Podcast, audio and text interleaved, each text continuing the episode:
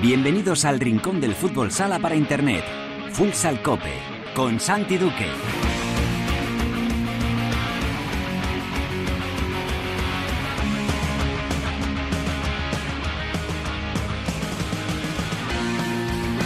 Hola, ¿qué tal? Bienvenidos a Futsal Cope, la casa del fútbol sala, en cope.es.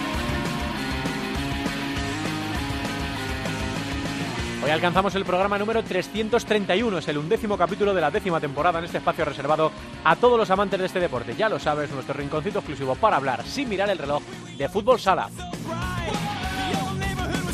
Estamos inmersos en semana de UEFA Futsal Champions League. De hecho, tenemos ahora mismo un partido en vivo. Está ganando el Barça, acaba de adelantarse en el marcador a 13 minutos para llegar al final. Había sufrido en la primera mitad porque había encajado un gol en el minuto 3. Lo empató Diego a 30 segundos del descanso. Pone por delante ahora eh, se pone por delante ahora el Barça a 13 para el final. Inició ya su andadura en la ronda élite buscando una plaza en la Final Four. Mañana lo hará en el grupo de la muerte el Pozo Murcia. Además, vamos a hablar de lo que está pasando en la Liga. Jaén sumó su segunda victoria consecutiva, entra en puestos de la Copa y hablaremos con uno de los jugadores más en forma del campeonato, con su goleador, con Carlitos. En la tertulia vamos a hablar de lo ocurrido en esta novena jornada y en lo que viene, por supuesto, en la décima, además de la ronda élite. Lo vamos a hacer hoy, se traslada pista azul hasta el estudio de Futsal Cope con Cancho Rodríguez Navia y con Gustavo Muñana, además de con la directora Sendín. En Futsaleros por el Mundo se apiada Teresa de nosotros, nos lleva al calorcito, nos vamos hasta el sudeste asiático, volamos hasta Indonesia para hablar con Álvaro Martínez, es el entrenador, luego le voy a preguntar a él cómo se dice exactamente, pero de momento es el SKN de Indonesia. Como siempre, Javier Jurado y Albada estarán al frente de la primera división femenina y Yolanda Sánchez nos contará todo lo que pasó en la segunda división. Lo haremos todo como siempre con la mejor música, la que selecciona para Futsal Cope nuestro DJ particular, el manager de Megastar, Perico Sainz de Baranda. Todo preparado para empezar con Antonio Bravo en el control de sonido. Esto es Futsal Cope.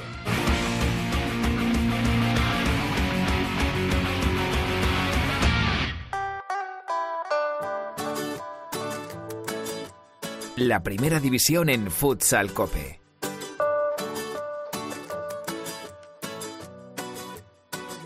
carita más guapa, ay, carita más guapa. Llama a mi puerta sin que yo la buscar y derrama tal cubata. Ay, qué carita más guapa. Hola,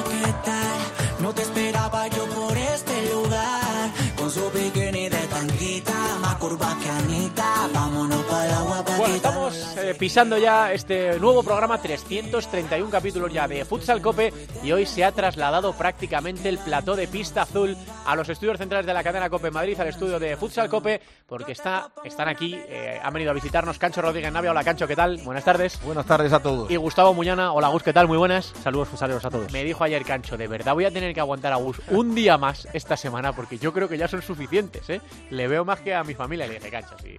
Eh, te pongo al otro lado de la mesa y ya está. ¿eh? No tienes piedad, Eso no es, tienes hoy, piedad. hoy estamos separados, separados. Con eso, con eso solucionado. Bueno, estamos viviendo intensamente lo que está ocurriendo en esa ronda élite. Está ganando el Barça, ha pasado muchos apuros para superar al Slavia de Praga, pero de momento se ha puesto por delante en el marcador 2 a 1. Ha ido perdiendo toda la primera mitad, empató Diego quedando apenas 30 segundos y creo, lo he visto así de soslayo, que ha sido Icardo el que ha puesto el 2 a 1 para el Barça en el marcador. El Barça en un grupo a priori asequible en Minsk el Pozo Murcia en un grupo muy complicado en Almaty. Enseguida hablamos ampliamente de la UEFA Futsal Champions League, pero antes nos centramos en lo que ocurrió en la novena jornada de Liga, donde Jaén sumó su segunda victoria consecutiva, ganó en una cancha muy complicada como la de Palma, creo que había casi 4.000 personas presenciando el partido y el autor de la victoria, el héroe principal de la victoria fue uno de los mayores goleadores del campeonato, el tercero ahora mismo en la tabla, Carlos Delgado Carlitos. Hola Carlos, ¿qué tal? Muy buenas tardes.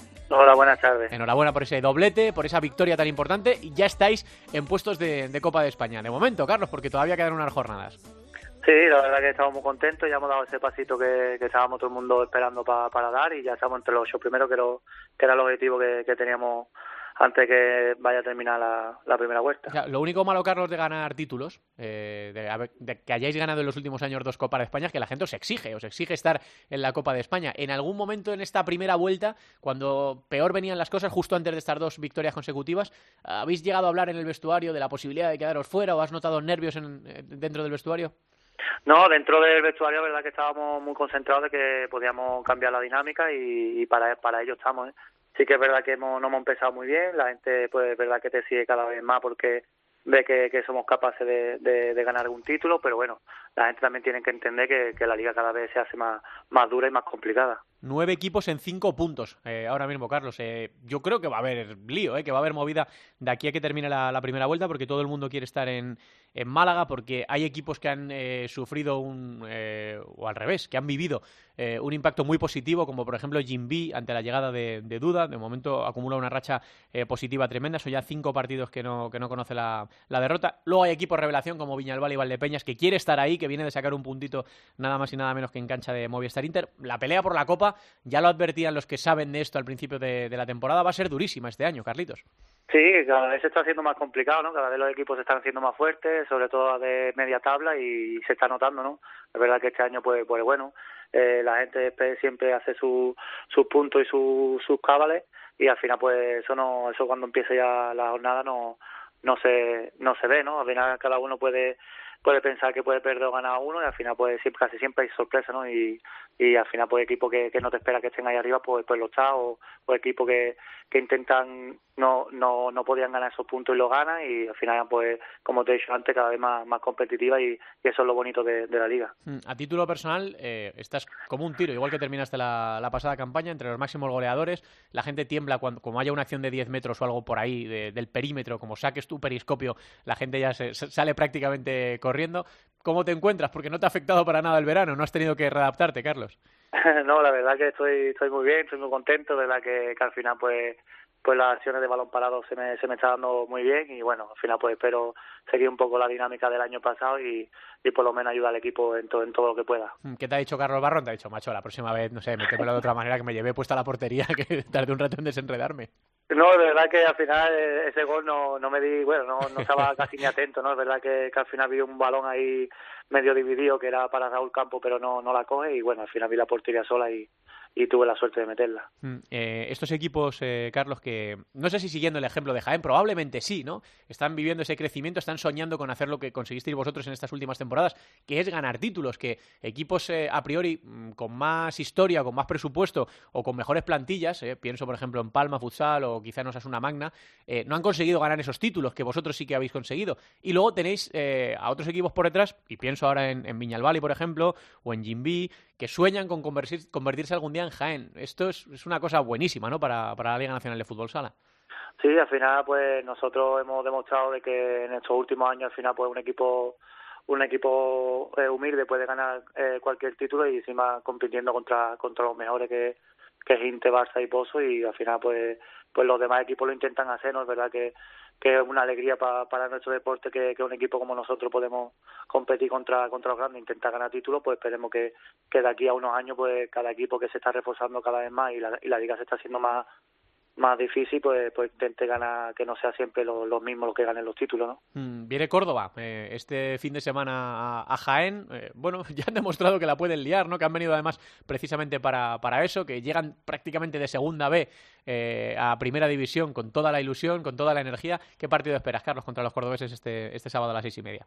Pues esperamos un partido muy muy correoso porque Córdoba es verdad que son un equipo que, que corre mucho, es verdad que, que ellos no tienen nada que perder y mucho que ganar de verdad que al final nosotros aquí en casa tenemos que hacer como, como un fortín y esperemos por lo menos estar a la altura de ellos de, de, competitividad y por lo menos sacar los tres puntos que es cuando ya realmente estaremos peleando para, para entrar a la Copa con, con puntos que, que, ya tenemos en nuestro casillero. Bueno, pues estamos, Carlos, en la recta final de la primera vuelta con muchos equipos, ahí decíamos nueve equipos en cinco puntos, todos eh, deseando estar en esa Copa, en la cita más bonita del año en, Málaga en el mes de marzo. Así que vamos a ver qué es lo que ocurre en estas jornadas que quedan por delante. Que nos alegramos mucho de que te vaya bien, eh, que seguiremos disfrutando de, tus goles. Estás casi todas las semanas en gol, en lo mejor de la jornada, Carlitos, casi todas las semanas.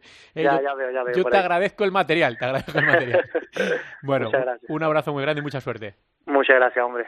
Carlos Delgado, jugador de Jaén, el año pasado solo Ferrao y en los playoffs pudo arrebatarle el, título o el premio a máximo goleador de la temporada y este año ahí está, también peleando con los mejores, con Chino, con Ferrao, por estar eh, en esas plazas y sobre todo, como dice él, para ayudar a, a, su equipo. Vamos a la tertulia. Hoy voy a hablarte de mis héroes que me vieron crecer desde el león que se hizo rey hasta la princesa que rompió la ley.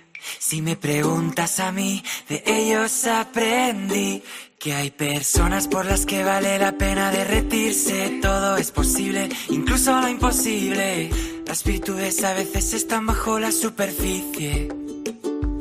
La belleza está en el interior. Recuérdame aunque te diga adiós. No lo hemos comentado al principio porque nos está esperando Carlitos, pero nos cuenta Peri que este viernes 22 de noviembre los compañeros de Megastar hacen su primer fiestazo del curso en Madrid, en la sala Joy Eslava, y la entrada es completamente gratuita. Solo tienes que entrar en megastar.fm y descargar tu invitación gratis. Hoy vamos a repasar los artistas que estarán en este fiestazo. Hemos empezado escuchando de Tranquilote, de Lérica, es la canción de un grupo español que más ha sonado este verano. Y estamos ahora oyendo a David Rees, si no es David Rees, si es David Res, que me lo corrijan porque no tengo ni idea, ¿vale? Se estrena en un fiestazo Megastar y cantará su temazo que ha sido un hit mundial en todos los colegios de España. Este que está sonando, que se llama De ellos aprendí. Familia, familia, estar juntos siempre. Pues tenemos la mesa de la tertulia. Hoy está además todo el mundo aquí en, los estudios centrales de la cadena Copa Madrid, que siempre se, se agradece. Eh, ¿Por dónde queréis que empecemos, chicos? Ya que venimos de Carlitos, hablamos de la, de la Liga, novena jornada. El otro día le decía a Cancho en el partido de gol, allá a lo lejos, al final del túnel, se empieza a ver ya Málaga, ¿no? Y todos los equipos aceleran para no perderse la, la gran cita del, del año. Hace algunas semanas, Cancho, dijimos que Jaén lo tenía complicado y es que lo tenía complicado. El calendario tampoco le favorecía mucho. Todavía queda bastante. De momento se han metido en posiciones de copa y yo creo que algo de incertidumbre se han tenido que quitar de un vestuario exigido de, estar en la, en la copa. Sí, además se le han quitado en un campo no especialmente fácil para, para, sumar tres puntos, como es el de Palma, ¿no?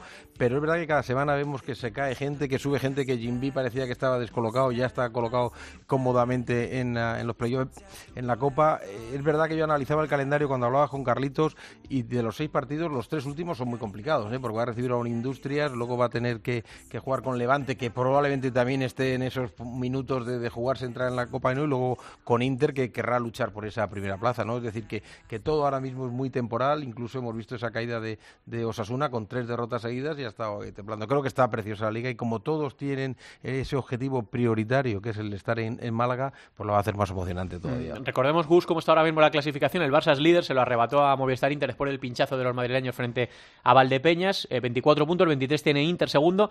Tercero es el Pozo con 19. A estos tres los das por clasificados para, para, Málaga, por quién son y por los puntos que tienen. Sí, no sé si en ese orden, pero, pero sí, sí.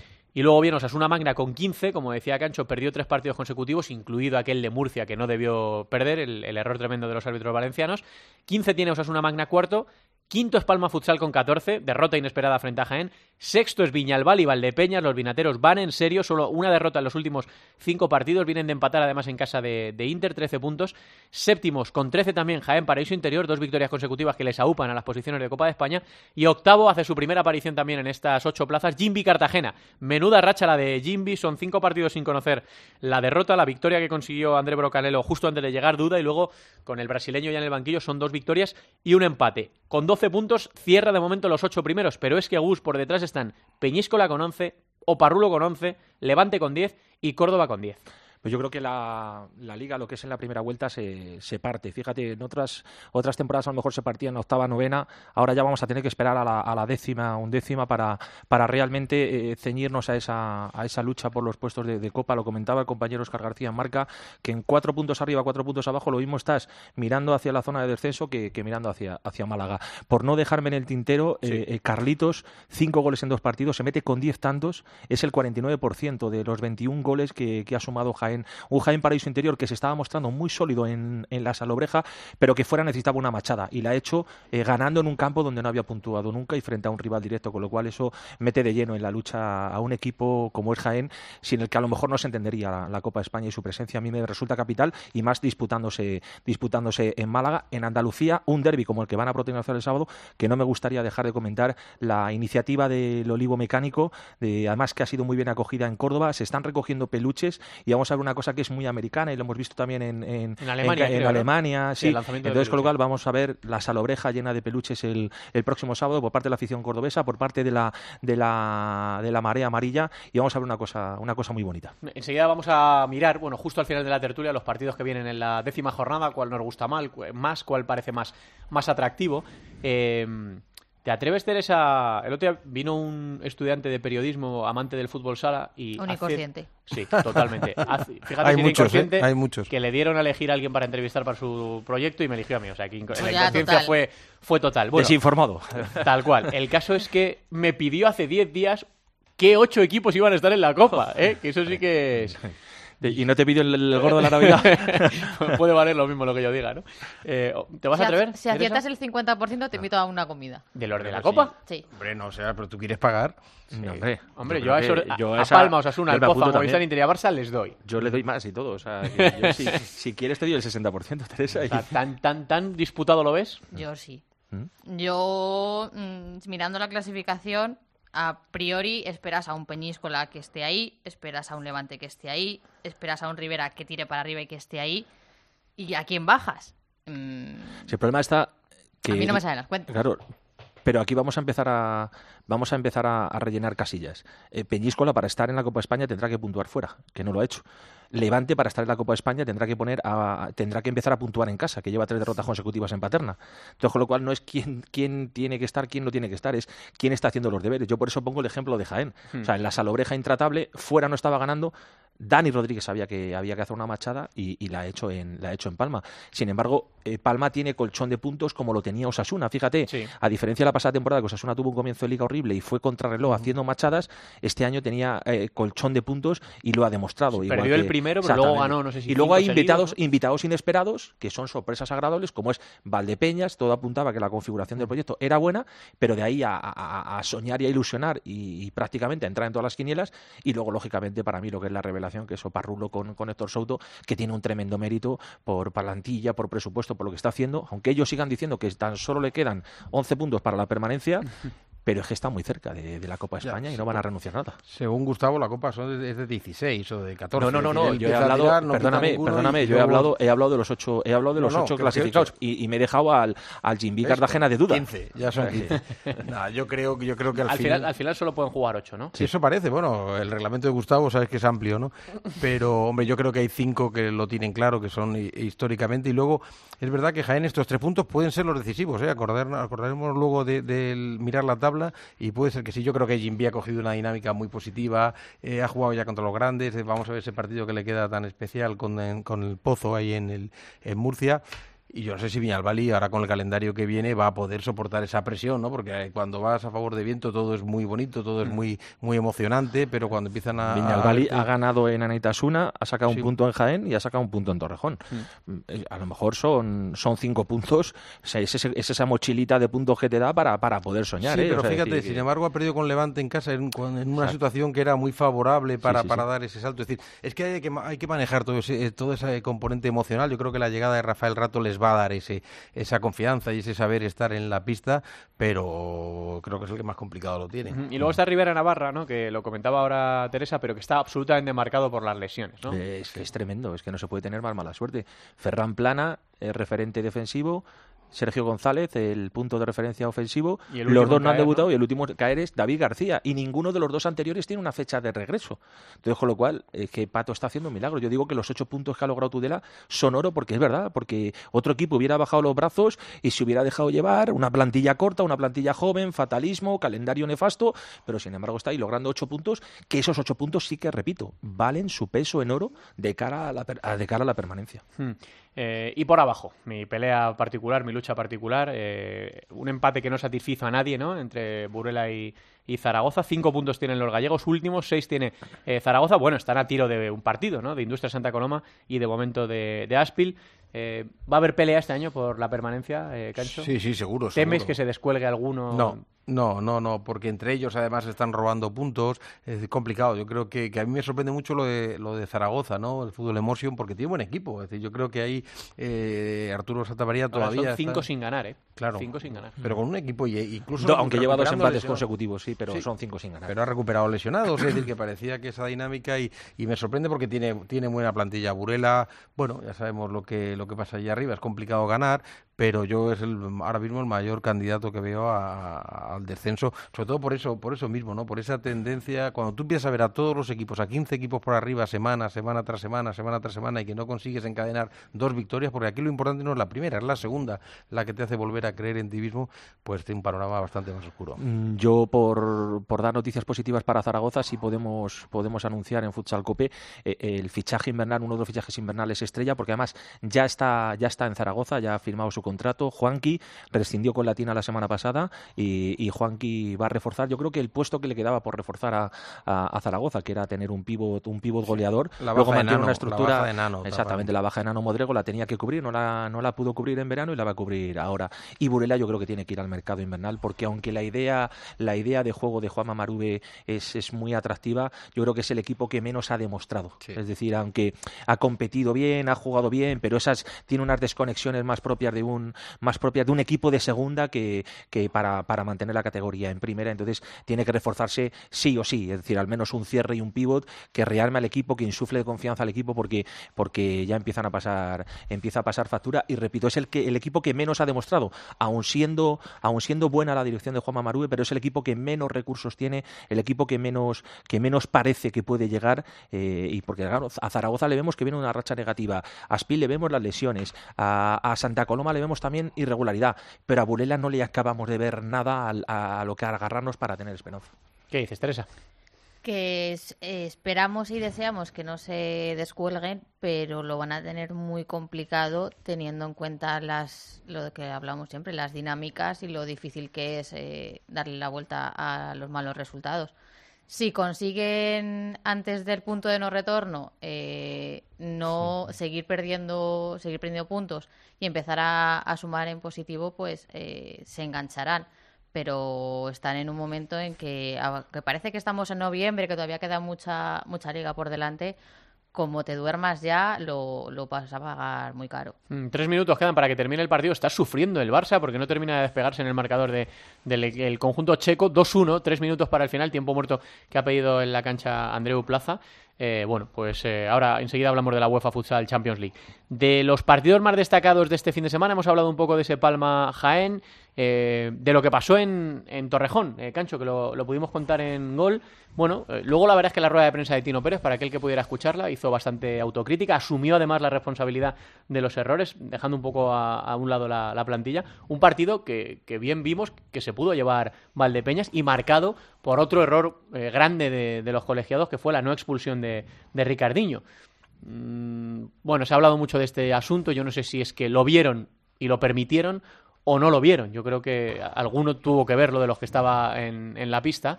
eh, el cabezazo de Ricardo sobre Nano.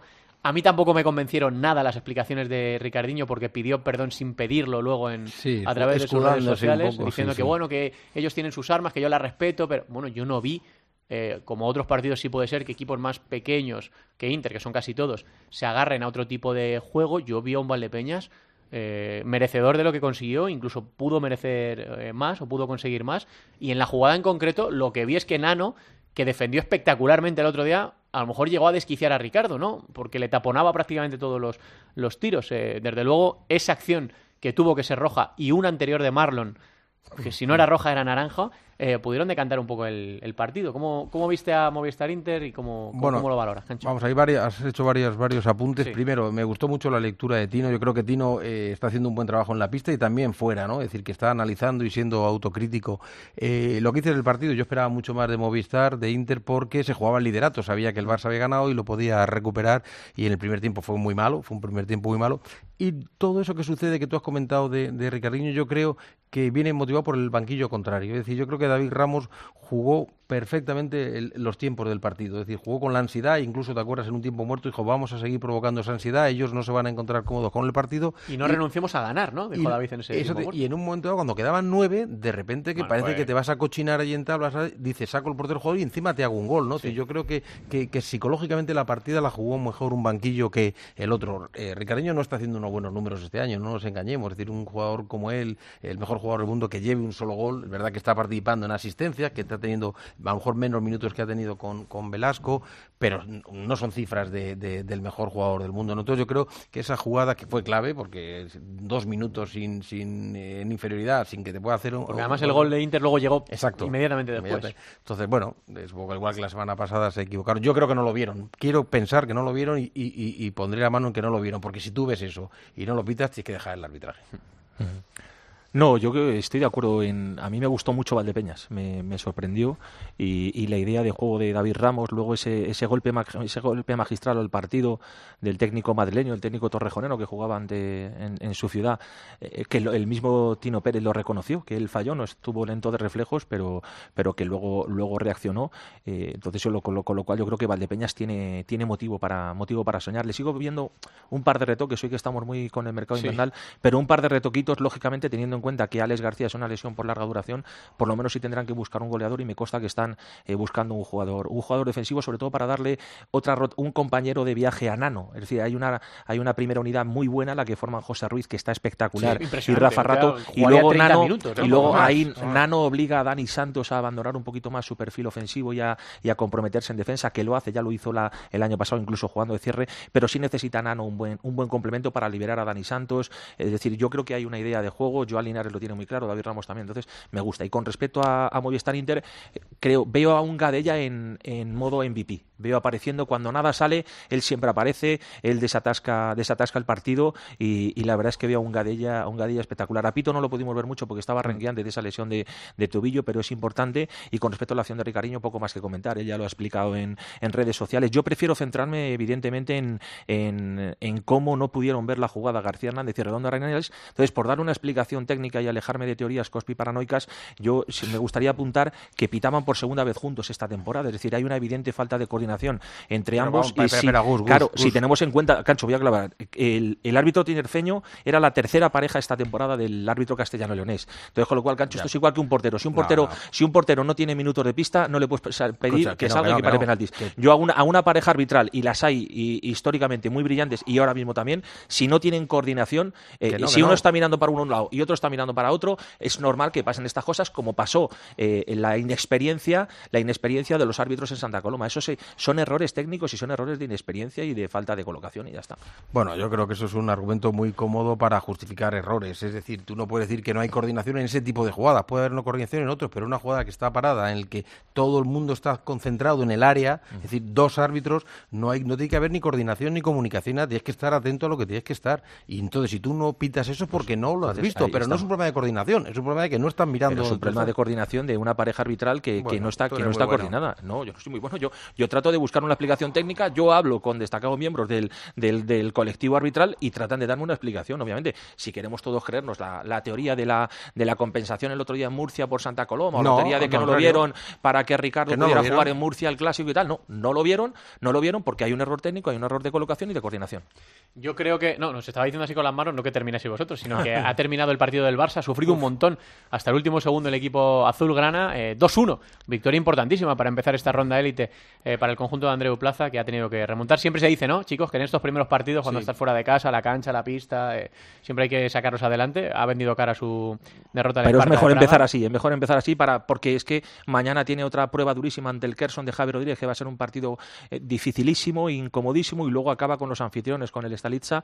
Esta victoria sufrida 2-1, también, claro, aquí hablamos de que no, el Barça tiene que estar en la Final Four, pero es que si te pones a mirar la plantilla de Esparta de Praga, con el eslovaco Drahovski, con el serbio Kochi, con el, croata, con el croata Novak, con Wilde todavía. Igual, igual, es la misma plantilla, está igual, está igual. Sí, sí, sí, la verdad, según me dicen los nombres, te está estoy, casi igual. Te estoy diciendo que a día de hoy está muy difícil ganar en Europa, que nadie te regala una plaza en la Final Four, cancho. Ya lo sabemos, pero no compares plantillas. No, no, si no estoy comprando plantillas. Yo te estoy diciendo que Esparta de Praga eh, suena, no, esto paseo, paseo militar del Barça, no. ¿Sabes qué pasa, Gus? Que también en la comparación con el grupo del Pozo, todo el mundo Claro. dice, bueno, Claro, claro, por eso te digo que me Claro. parece Claro, que a mí me claro. parece injusto, pero, pero lo que estamos viendo, el desembolso económico de- y el proyecto del Esparta de Praga para desbancar al, al Erapac en, en Chequia y estamos viendo lo que están fichando, pues nos parece un, un equipo que tiene recorrido que tiene recorrido en Europa. Y entonces, con lo cual, se lo ha demostrado hoy con, con un 2-1, ha tenido que remontar un 0-1 el Barça y ha acabado, y ha acabado pidiendo la hora prácticamente. Por cerrar eh, jornada Liga Nacional de Fútbol Sala y miramos a los partidos de la siguiente y ya nos centramos un poco más en esta UEFA Futsal Champions League, hay muchas voces, chicos, de, de las últimas jornadas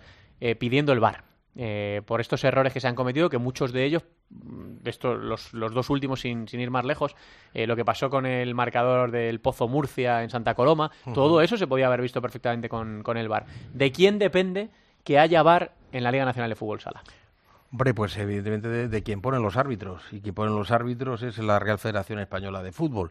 A partir de ahí se hizo un experimento en aquella eh, Copa de, de Ciudad Real, parece que fue donde se, se probó Supercopa. el VAR, que vino Supercopa, que vino Velasco Carballo, nos dijo que le estaba, había salido muy satisfecho, volvimos luego en el, en el tren con él, dijo que había venido muy satisfecho y que lo iba a implantar, que iba a hablar, por lo menos dijo, nos dijo literalmente, Sí. dijo, mi compromiso es que en la Copa y en los playoffs lo vamos a tener ya en la liga por tema de Más costes difícil, va a sí. ser más complicado, pero contar con ello porque ha sido un éxito. Incluso hubo una jugada que se, que se rearbitró, creo que fue Sí, una, una- una entre tarjeta. Ricardinho y Gadella, una tarjeta. Rica- Entonces estábamos todos contentos. Ahora mismo con la situación que hay de tensión y de conflicto entre las dos entidades, en vez de tú a pedirle a la federación que se gaste algo en Bueno, la sala. pasada temporada no había, no había situación de, de- de conflicto y no hubo VAR ni en la Copa de España ni en los playoffs. Y no lo hubo porque lo que sí hubo fue tirón de orejas de FIFA a la Federación Española de Fútbol diciéndole quiénes sois vosotros para poner en marcha el VAR. No deis ideas, esto es fútbol sala, no es fútbol. Entonces, con lo cual, alguien, como tú bien dices, se le encendió la bombilla y dice, oye, que estos de FIFA tienen razón. Oye, que, que para, me- para instaurar el VAR hay que hacer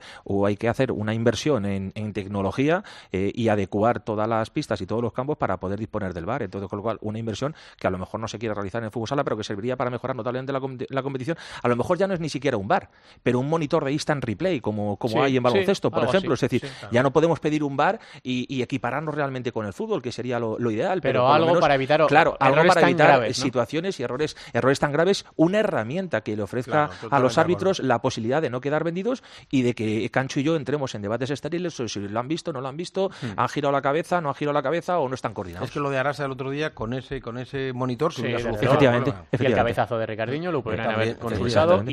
Y, y si había entrado en tiempo no el, el gol de Paradinsky. Bueno, Eso todo es, eso. exactamente. Eh, Teresa, no te dejan hablar estos dos.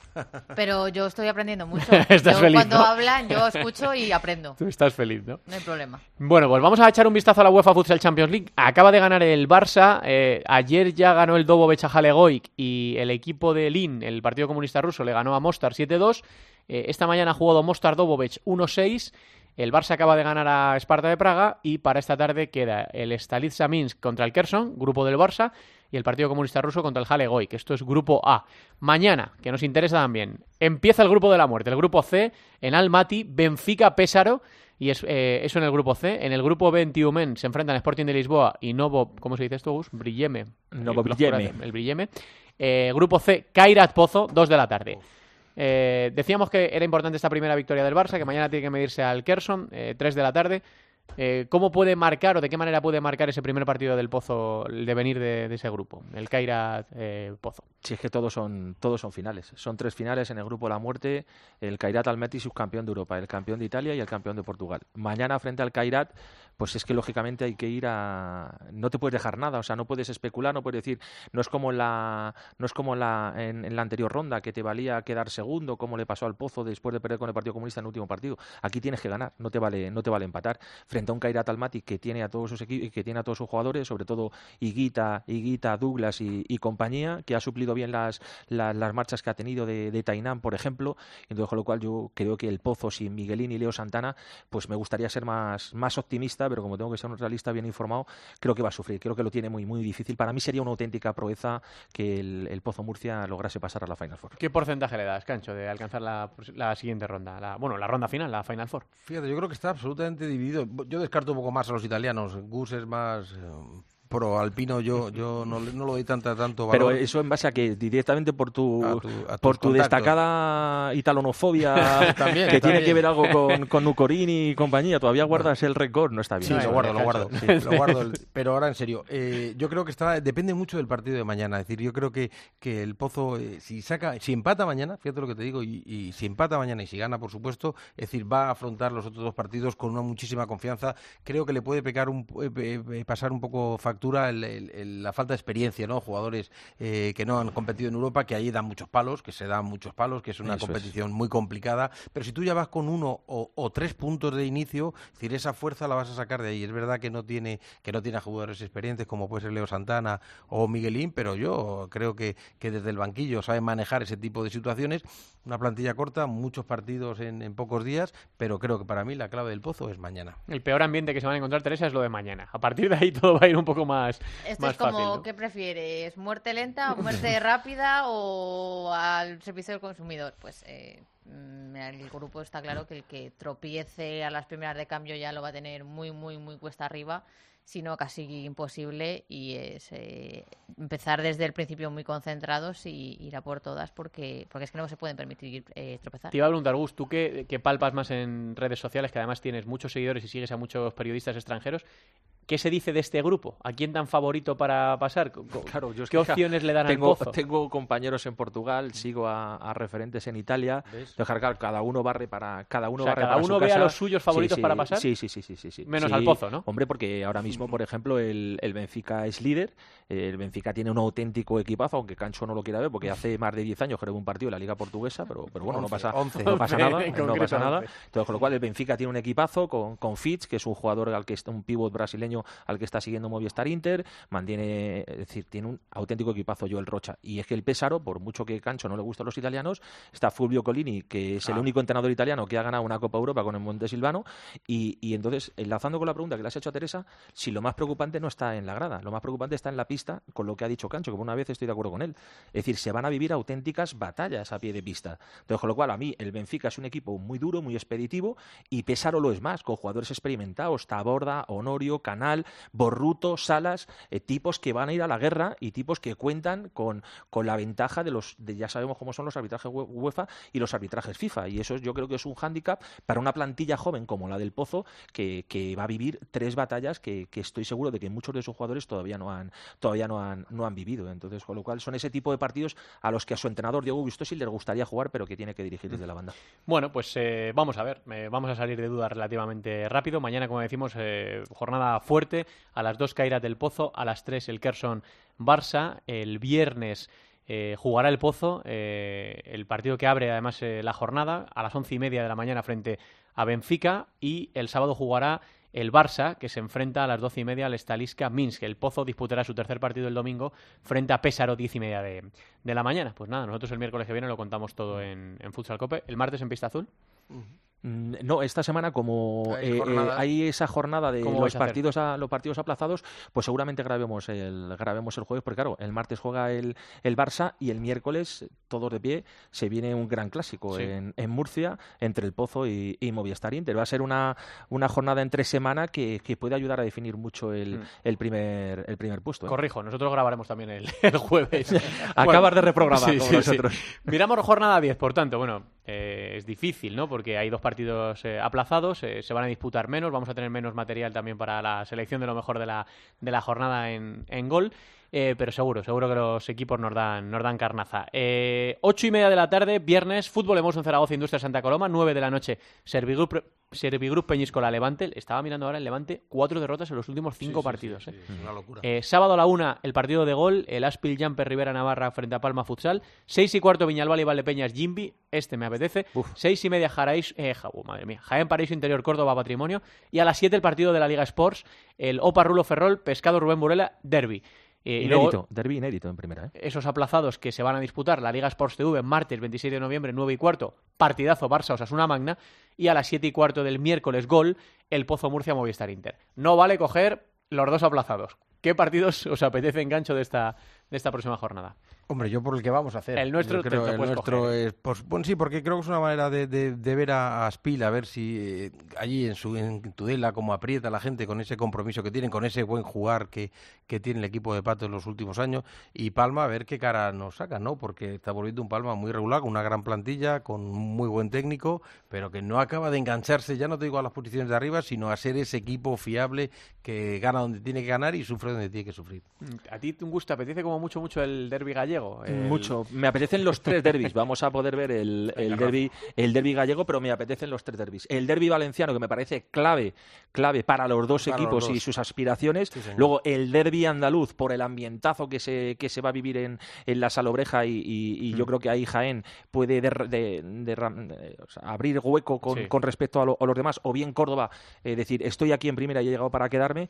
Y luego el, el derby gallego en el que sorprendentemente, eh, ya lo he dicho en alguna ocasión, eh, Oparrulo es el outsider que más bocas ha callado en la última década. Nadie le daba a estas alturas con ese número de puntos. Y bueno, y Burela, pues, pues ya lo he comentado anteriormente, pero es un, va a ser un partido muy, muy parejo entre dos, dos tipos que, que son dos auténticos estrategas como Héctor Souto y Juan Mamarue. A ver, Teresa, ¿cuál te apetece más? Pues me gustaba mucho el Peñíscola Levante, por lo que decía Gustavo de poder engancharse a, esa, a ese tren de la, de la Copa, pero me gusta aún más el Viñalbal y Valdepeñas, Timbi Cartagena, por esta pelea que tienen por mantenerse en los puestos de, de Copa.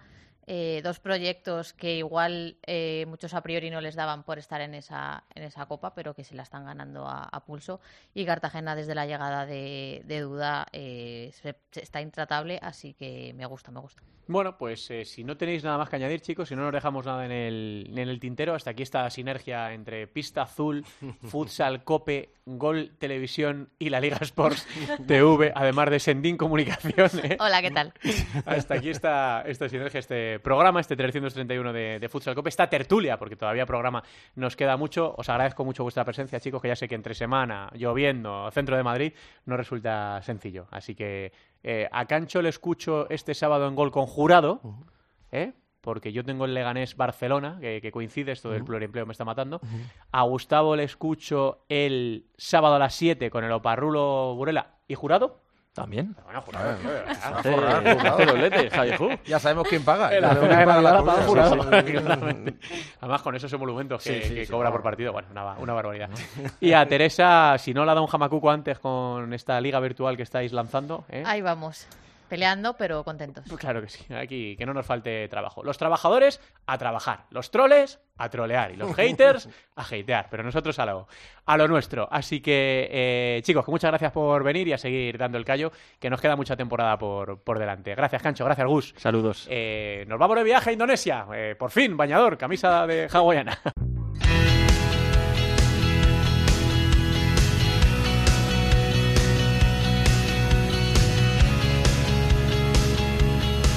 En Futsal Cope, futsaleros por el mundo.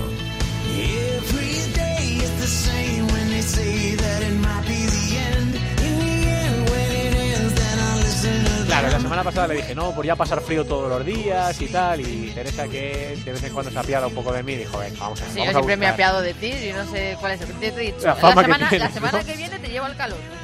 Viene te llevo calor. Indonesia es de mis sitios preferidos en este mundo. A ver, cuéntanos, ¿es, es primera vez que entra este protagonista en Futsaleros por el Mundo, Teresa? Es la primera vez que entra este protagonista en, en Futsaleros por el Mundo y si la memoria no me falla es la primera vez que nos vamos a Indonesia. Sí, yo creo que sí. Así que doble debut, por así decirlo, y nos vamos a ese viaje de larga distancia porque ya nos escucha el entrenador del SKN de Indonesia, Álvaro Martínez. Álvaro, ¿qué tal? Hola, buenas, ¿qué tal? ¿Cómo estáis? ¿Cómo estás viviendo esta aventura en Indonesia? Pues la verdad que bastante bien, muy intensa. La verdad que, bueno, a nivel a nivel de jugadores ya los conocía un poco, porque bueno, estuve trabajando con, con Miguel en Vietnam, también en China, y conocía del talento de los jugadores indonesios, pero bueno, luego al final tienes que conocer un poco más eh, la cultura del fútbol sala, cómo se mueven los managers, eh, la infraestructura que tienen. Y entonces, pues bueno, han sido, yo llegué aquí el 5 de septiembre y han sido dos meses y medio, casi tres ya, eh, bastante intensos, mucho trabajo, pero la verdad que gratificante y, y viendo que, que esto va para arriba. ¿Cómo surgió esa ocasión de irte hasta allí? Pues yo estaba con Miguel, eh, la categoría sub-18 de Vietnam y, ayudándolo cuando necesitaba en la selección absoluta. Y bueno, surgió la posibilidad de, salir de Vietnam y hubo distintas posibilidades. Eh, una de ellas fue Indonesia. Ahora mismo todo el mundo que está en Asia sabe un poco que, están invirtiendo dinero aquí, en, entrenadores, en jugadores, en formación. Y pensé, sentía que era un buen paso a seguir y bueno, las negociaciones salieron adelante y, aquí me planto. ¿Qué te has encontrado en el equipo? ¿Cómo es eh, tu equipo a nivel estructura, a nivel deportivo y un poco en general? ¿cómo, ¿Qué es lo que te has encontrado? Bueno, pues a nivel de estructura eh, están bien estructurados como club, sí que no tienen eh, eh equipos base, tienen un equipo femenino y un equipo sub-20, pero que entrena como amateur dos veces a la semana y se juntan un poco antes de, de las competiciones. A nivel de staff, eh, sí que tengo entrenador de porteros, preparador físico, segundo entrenador y, utillero, y bueno, claro, mi, mi intérprete, porque si no es imposible. Y a nivel de jugadores, pues mucha calidad, eh, poco rigor táctico, eh, bajo ritmo de entrenamiento, pero bueno, lo van cogiendo rápido, son jugadores inteligentes. Y, y eso, y también hemos añadido dos, extranjeros que dejan aquí por, en la liga cada equipo puede tener dos extranjeros, uno es Facundo Schusterman de, Argentina y otro es Ali, que es internacional con, con Irán. Y bueno, hemos mezclado un poco, mm, tengo seis jugadores de la sub-20, hemos mezclado un poco este con juventud y, vamos saliendo adelante. Hemos tenido un torneo ya contra dos de los mejores equipos de Indonesia del año pasado, el, el actual campeón de hecho y, otro con una de las mejores plantillas. Y bueno, eh, el trabajo está saliendo bien, los resultados están saliendo bien y, en diciembre empezamos la liga. ¿Qué objetivos tenéis para, para esta temporada? El objetivo que nos marcan aquí eh, es ser campeón. Pero claro, bueno, eso luego hay que verlo. Hay tres, cuatro equipos que son grandes equipos con muchos jugadores internacionales. Por ejemplo, Black Steel ha fichado a, dos, a dos internacionales brasileños. Eh, hay otro equipo con dos iraníes. Eh, hay otro equipo que también ha fichado un iraní y otro de y otro asiático con entrenador holandés con otro entrenador que parece que va a venir que no sabe si es italiano no no se sabe entonces, bueno, eh, hay cuatro grandes equipos en esta liga que, quieren que quieren lo mismo que, el objetivo es ser campeón. Quizás nuestra plantilla es de las más de las más jóvenes de esos cuatro grandes pero bueno eh, el talento que tenemos es grande. Ahora hay que ver cómo lo ponemos en competición y la transferencia de, lo que estamos haciendo a, la realidad. Y ya veremos. Yo hombre yo confío en, mi, en el trabajo que estamos haciendo y, y los jugadores sobre todo lo van asimilando. Ya estamos muy muy muy profesionalizados en muchos aspectos, estamos cuidando muchos, muchos detalles y, bueno, vamos a tratar de, conseguirlo poquito a poco. ¿Cómo es el fútbol sala de Indonesia? Pues me encuentro un fútbol sala con muchas, muchas transiciones.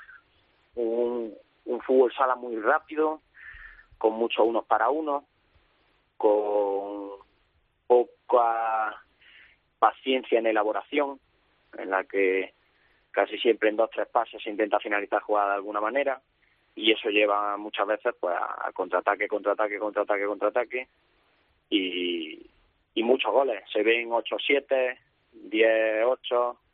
Eh, por ejemplo, la pasada temporada, los playoffs, las semifinales, creo que una fue 5-5 y otra 6-6 y fueron a penalti. Muchos goles eh, a nivel ofensivo, eh, poco rigor táctico a nivel defensivo en balón parado, bueno, un mundo por explorar y, y bueno, mucha capacidad de absorción también por, los, por el lado de los, de los jugadores. Me ha sorprendido eso, porque a nivel asiático muchas veces te encuentras con, con un tipo de jugador que es más difícil entrar en, su, en su cabeza y, cómo y hacerlo actuar y, y pensar de una manera. Y con los jugadores indonesios sí que sí que me está resultando un poco más, más fácil eh, esa cultura entrar en, en su forma de pensar y en su forma de actuar y, y en eso en ese sentido estamos acortando los plazos que yo pensaba de aprendizaje. Antes eh, comentabas que se está empezando a invertir, que, que, está empezando a llegar el dinero y está empezando a apostar por proyectos. Eh, ¿Se está empezando a tomar en serio el deporte del fútbol sala en el país o es algo que ya se lleva trabajando durante un tiempo? Se lleva trabajando durante un tiempo, pero es increíble la, los aficionados que, que mueve esto. O sea, en los playoffs te puedes encontrar con 9.000, 10.000 personas, 10.000 espectadores, jugadores con 160.000 seguidores en Instagram, todas las marcas se pelean porque los jugadores lleven sus cosas. Eh, bueno, los sponsors aquí te dan todo, todo es todo, zapatillas, calcetines, te llega un sponsor y te dice, oye, mira, ponte mis calcetines y te doy 25 pares al año. Eh, zapatillas y jugadores míos que tienen 50 pares firmados por, por sponsors, 50 pares al año. Entonces, es muy famoso. Eh, los jugadores son seguidos en la calle, los paran, gente con autógrafos, estadios llenos, completamente llenos, eh, eh, seguidores que siguen a, a, su equipo a todos a todos los lugares de, Indonesia, jueguen donde jueguen, incluso eh, cuando juegan en otra isla y tienen que tomar avión, hay aficionados fieles y eso es muy difícil de encontrar en, en, Asia. Bueno, lo pueden encontrar en Japón, que lleva, sí que es verdad que lleva profesionalizado y trabajando desde hace ya mucho tiempo, o Tailandia, pero el seguimiento que yo he visto en Indonesia me parece increíble. Para entrenadores o para jugadores que les pueda llegar alguna opción de viajar hasta Indonesia, entonces es uno de los destinos que pueden tomar en consideración y uno de los serios para, para seguir desarrollándose su profesión. Sin duda, sin lugar a dudas. Y creo, sinceramente, que esto en cuatro, cinco, seis años, si sigue este nivel exponencial de crecimiento, eh, va a ser una de las potencias de Asia con, con total seguridad. Cada vez los jugadores eh, están más interesados en venir a este país, sobre todo por lo que se genera la competición. La competición está tratando de ser lo más real posible, aunque a veces pues tenemos doble jornada en vez de una jornada por semana, por tema de infraestructura o por tema de a nivel económico de desplazamiento de los equipos. Eh, esto va muy muy, muy, muy a nivel profesional, muy en serio, y yo creo que es un gran paso para, para tanto técnicos como jugadores. Pues es esta comunicación que tenemos hoy con Indonesia, con Álvaro Martínez. Allí son las 11 de la noche, ¿no, Álvaro? Si no he mirado yo mal el... sí, sí, aquí por la noche. ¿En qué zona de Indonesia estás? Porque, bueno, estos son mil y pico islas, ¿no? Eh, ¿Dónde estás trabajando? ¿Dónde en, la isla, en la isla de Java. Estoy en Yogyakarta. Es eh, una región así un poco especial aquí, la llaman la región especial de Indonesia. ¿Y por qué, eh, Álvaro, en concreto? Pues porque aquí tienen como sus propias sus propias leyes. Es decir, si se quieren independizar, se pueden independizar por la, creo que fue por, por la historia de, del país y por la importancia que tuvo esta región.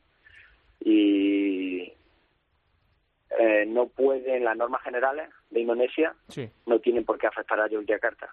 Aquí se tienen que aceptar esas normas generales o se pueden tener las propias y en muchos sentidos, por lo visto, es, muy especial. Sí, lo estoy viendo ahora, que es la, isla de Javer de las islas principales de, de Indonesia. Estamos viendo exactamente, Teresa y yo, en el mapa la región donde, donde estás. ¿Y qué tal es la vida eh, en el día a día? Eh, tú, bueno, tú ya conocías cómo era el sudeste asiático, ¿no? Que ya partes con una ventaja, porque la gente que nunca haya pisado Asia, la primera vez que llegas, la verdad es que impresiona bastante, eh, pero te, está costando adaptarte? ¿Estás contento allí con el día a día, con la vida diaria? Pues bueno, la, la suerte es que yo también estuve en China y, en mm. Vietnam, entonces bueno, ando un poco curado de espanto en ese sentido pero la vida aquí bien, bien, es como, es una ciudad grande, pero tipo pueblo con casas pequeñitas, eh, vida tranquila, no hay, no hay un tráfico tipo locura, tipo Bangkok o, algo así, con, con, una contaminación alta.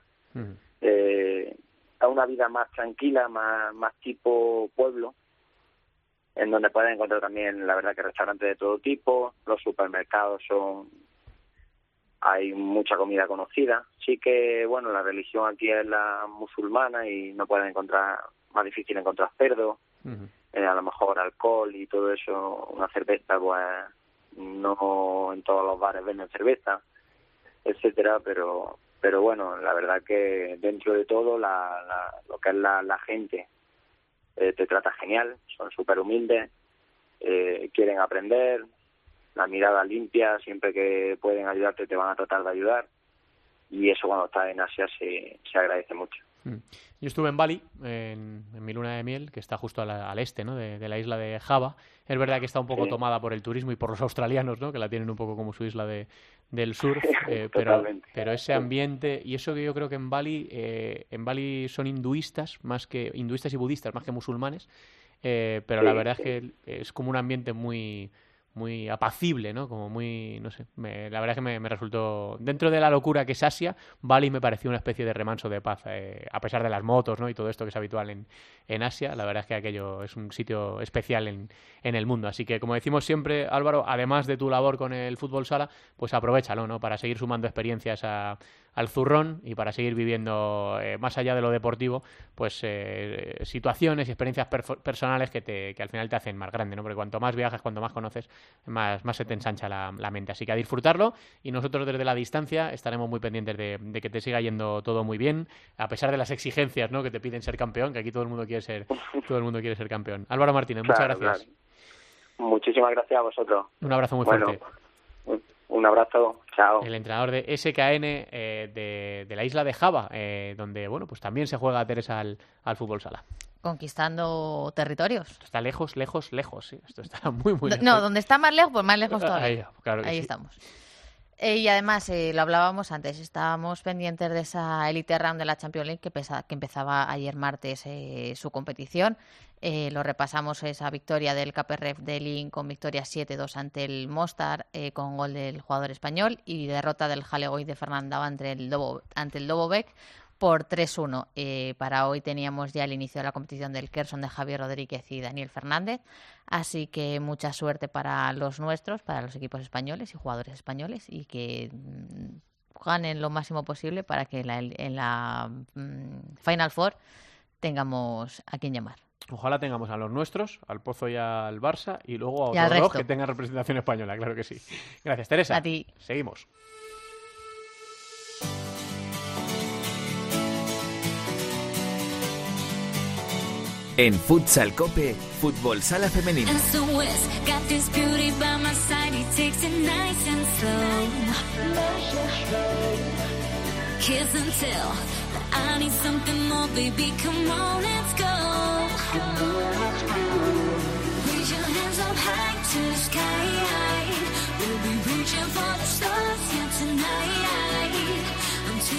Esto que está sonando es With You de Nils Van Sant. Habrá tiempo para los DJs también en el nuevo fiestazo Megastar y uno de los 10 mejores DJs de Europa estará este viernes en Joy Eslava y es este que estamos escuchando, es el gran Nils Van Sant vais a ir, que sé que otros años habéis ido, golpos sin vergüenzas, al fiestazo Megastar. Yo este año no puedo por cuestiones de agenda, porque no me da la vida. Bueno, claro, no, sí. Para ser el hombre más rico del cementerio. A este paso sí, sí, sí, sí, no, ya verás tú, voy a tener que aflojar. Yo esta vez soy baja oh. porque a veces también hace falta parar un poquito y echar el freno y descansar. Sí. han sido semanas Pero ahí se descansa, ahí te, te coge peli y te sube, te sube al, palco de los youtubers y... Y apañado, y, ahí descansa. Claro. ¿Y la, la doctora? ¿La doctora? la doctora, no sé si estará por aquí por Madrid, si estará. ¿Doctora? Hola, buenas tardes. Hola, doctora Dalameiras, ¿qué tal? ¿Va, a ir usted al fiestazo Megastar? Pues sabes que me encantaría porque nunca me lo he perdido, pero como podrás saber, este fin de semana me toca ir a Tudela, así que eh, todos mis eh, labores eh, de trabajo no, me lo permiten. Vamos a ver si dejáis trabajar un poco a los demás. Sí. ¿O repartís un poco entre el resto? Aquí dijo la pluriempleada. Pues, no estaría mal, ¿eh? No estaría mal. Ay, el que tire, el que esté libre, que tire la piedra. correcto, Eso? Sí, eso es. Primera división femenina de fútbol sala, Sí, llegamos a la jornada 10 y la noticia es que Futsi se queda líder en solitario, con victoria además 1-9, 1-9 nada menos en cancha de Jimby Roldán. Eh, no solo eso, sino que además de las 10 victorias, Futsi, los números son eh, impresionantes. Estamos hablando de un equipo que consigue de media casi siete goles por partido. Eh, un auténtico vendaval el equipo de Andrés Sanz en cancha murciana. Burela cedió sus primeros eh, dos puntos con un equipo tampoco nada desdeñable como es el Alcorcón, empate a dos. en territorio gallego. Y luego Orense, que hasta ahora lo había ganado todo, recordemos que sumaba su primera derrota hace dos jornadas y empató este fin de semana frente al Móstoles, Alba. Yo creo que son las principales novedades que nos deja esta décima jornada. Bueno, la verdad es que parecía que, éramos un disco rayado, ¿no? Que eh, volvía una jornada y decíamos, bueno, pues Futsi, Burela y Ourense ganan, Futsi, Burela y Ourense ganan. La pasada jornada dijimos, bueno, Futsi y Burela siguen ganando todo, ¿no? Era Ourense el que el único que se había quedado descolgado. Y ahora ya Futsi es el único que ha conseguido 10 de 10, que como dices eh, tiene uno- unos datos brutales, ya no solo que, que haya conseguido ganar todos los partidos, 10 partidos, eh, esas 10 victorias, sino que tenga una media de casi 7 goles por partido, que es cierto que en fútbol sala se marcan muchos goles, pero eso no quita para eh, deslucir eh, ese mérito tan grande que tiene un equipo como Futsi que marque tantos goles y, y que haya conseguido tantas victorias importantes.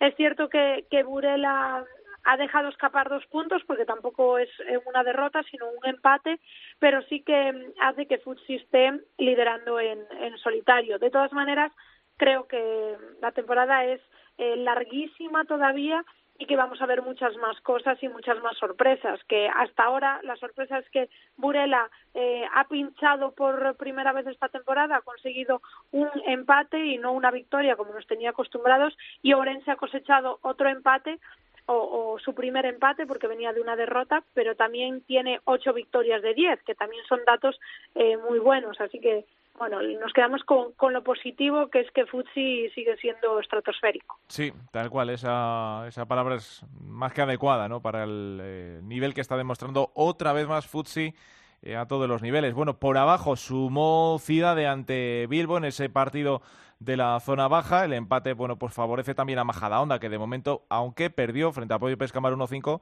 es el equipo que eh, cierra la zona tranquila. Eh, luego hay que sumar otra victoria más consecutiva de Universidad de Alicante, ya lleva cinco victorias esta temporada, en el derby alicantino 1-9 ante Saloc Alacant. Eh, y luego también Peñas Plugues, que después de estar seis victorias, seis partidos con seis victorias, bueno, pues 4-1 derrota ante Zaragoza, otro de los equipos que estamos diciendo que está dando bastante guerra, ¿no? Que eh, ahora mismo es séptimo, justo detrás de Peñas Plugues, en otro partido de estos igualados que nos ha dejado una décima jornada, en la que, bueno, eh, le pasa, a diferencia del masculino, aquí Alba es verdad que eh, una victoria mm, o dos victorias, como decía Cancho, que hay que sumar la segunda para consolidarte, ¿no? Volver a creer y, y pensar que se puede entrar en otra dinámica. Es verdad que eh, hay más diferencias entre los equipos que ahora mismo están abajo y sobre todo los que están arriba. Yo creo que también por llevar un poquito más de competición por delante, pues hace que eh, las victorias cada vez pues pesen más y las derrotas también. Y eso que llevamos poquita liga, ¿eh? que son 10 jornadas. Sí, bueno, está claro que, los tres últimos clasificados son los tres que han ascendido, ¿no? Los tres recién ascendidos. Eso siempre decimos que es muy difícil el ritmo de la primera división. Sí que es cierto que aquí Shalok Alacant es el único que no ha puntuado todavía, que lleva 10 partidos, 10 derrotas, eh, 50 goles en contra.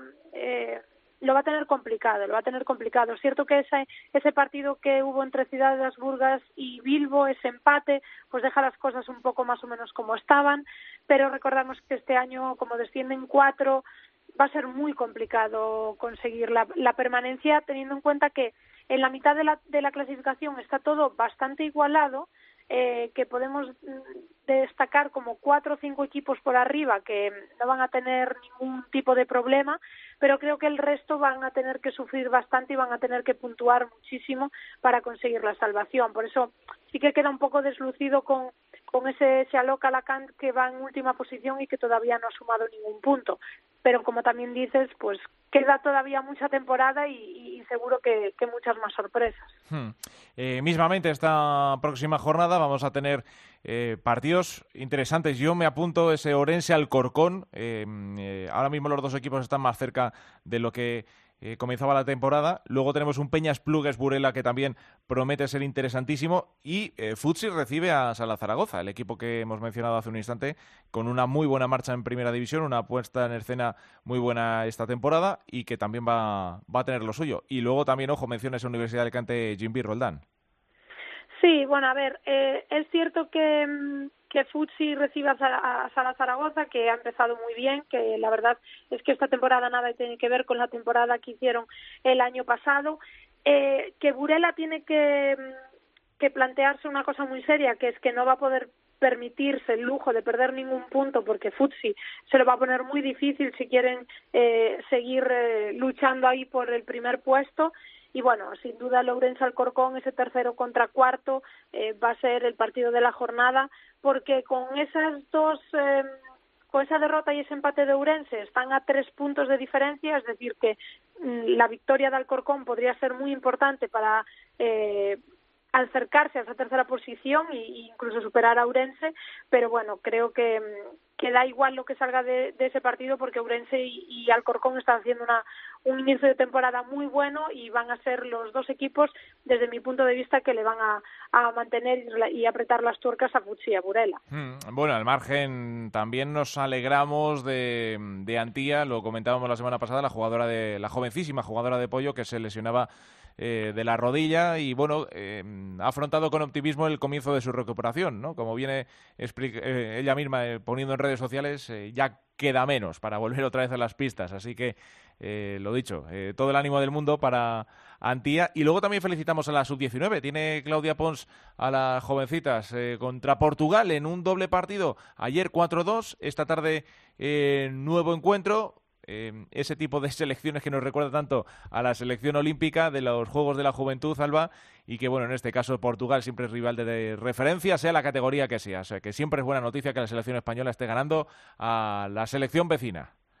Sí, lo bueno de, que ahora tengamos categorías inferiores de fútbol sala femenino es que se pueden ir probando otro tipo de jugadoras, que ver que hay cantera, eh, que vayan cogiendo experiencia. Portugal pues es la actual campeona de, de esos Juegos Olímpicos de, de la Juventud, es una selección tremenda que, que con jugadoras increíbles que tienen muchísima calidad, o sea que el haber conseguido esa victoria y que España esté plantándole cara a una selección como a Portugal, aunque sean categorías inferiores, pues dice mucho de, de la calidad que tenemos aquí, o sea que enhorabuena para ellas y que sigan trabajando porque seguro que muy pronto van a estar en la élite. ¿Nos dejamos alguna cosa? Nada, todo lo importante, como siempre lo haces tan bien, Javi Jurado, no hay nada más que añadir. Llega bien a Tudela, ¿eh? Llega bien. Ya que no vas al fiestazo, llega bien. Que está un poquito Sí. lejos. Sí, bueno, ya sabes que a mí cada fin de semana me toca por ahí, pero no hay problema porque eh, seguro que disfrutaremos de un gran partidazo como nos tiene habituales, ah, eh, nos tiene habituados el fútbol Hay un sala. ambientazo y ahí se come de maravilla, son todo ventajas. Te lo digo Joder, yo. la verdad que sí, ¿eh? Estoy por, ventajas. estoy por ir mientras yo, ¿eh? encuentres, mientras es. encuentres gluten free, que Eso eso es. ya es más Claro que sí. importante. Ahí tiene- hay mucho de gluten free. La huerta, ¿eh? La huerta de la Ribera Navarra. Oh. Un beso, Alba, buen viaje, vamos hablando. Venga, un besito, hasta luego. Nos queda la segunda división.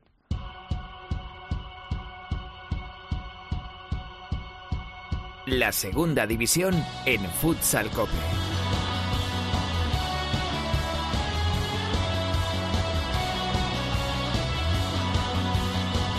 La noticia de la segunda división es que esta semana han ganado casi todos los de arriba y que no ha habido cambio de líder. Y esto es noticia porque en las últimas jornadas venía habiendo muchos cambios en la parte alta de la clasificación. Lo sabe mucho mejor que yo Yolanda Sánchez, hola directora, muy buenas. ¿Qué tal, Santi? Vamos a repasar los resultados que nos ha dejado esta jornada número 10, comenzando con el Air Frank Elche 4, Riva Futsal 3, victoria del conjunto ilicitano, que se encuentra ya tercero en la clasificación. Fue un partido muy igualado, que quizás se descompensó en la expulsión por doble amarilla del jugador del Riva Futsal, Jorge Lázaro.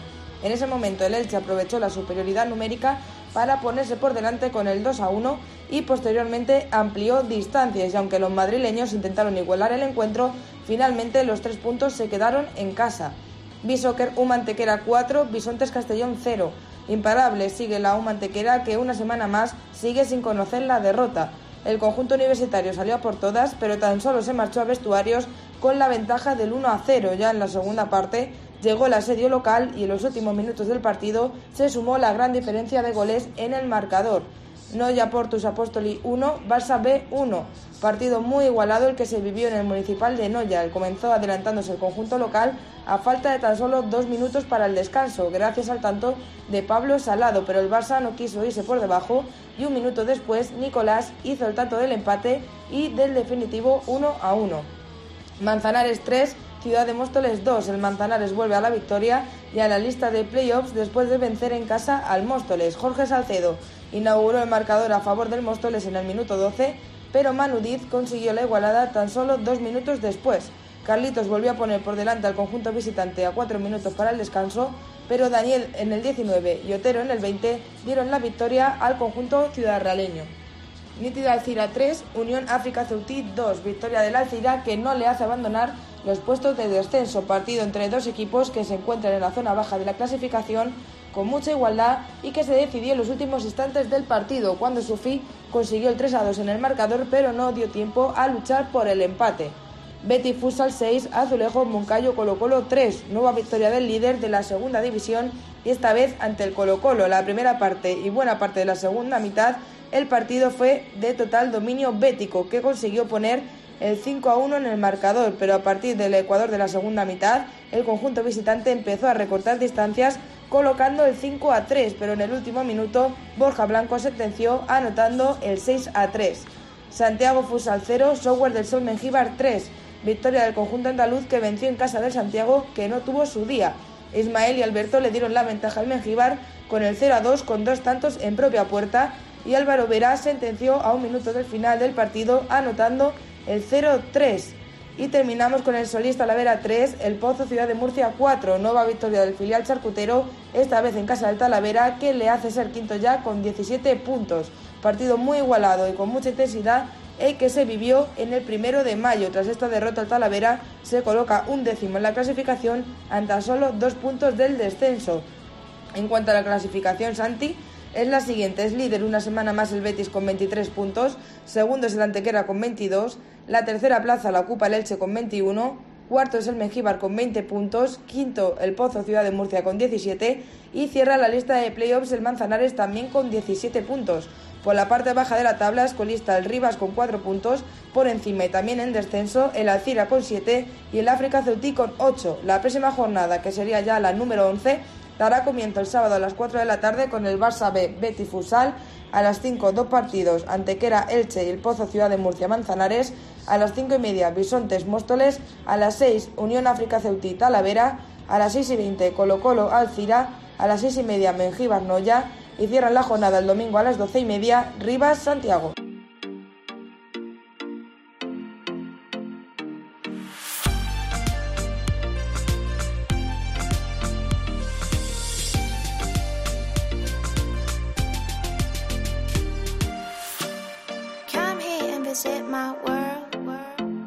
Terminamos el repaso a lo que se va a escuchar en el fiestazo Megastar con este dúo español, Jol, que se hicieron famosos por este gran temazo.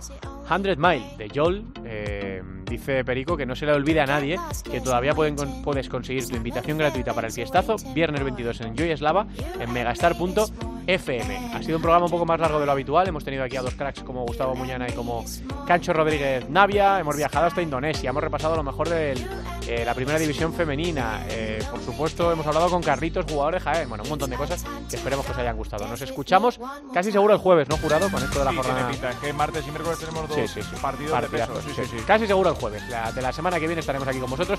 Programa 332. Gracias por estar ahí. Un abrazo. Hasta luego. Nuestro correo electrónico futsalcope@cope.es, en Facebook futsalcope y en Twitter arroba futsalcope.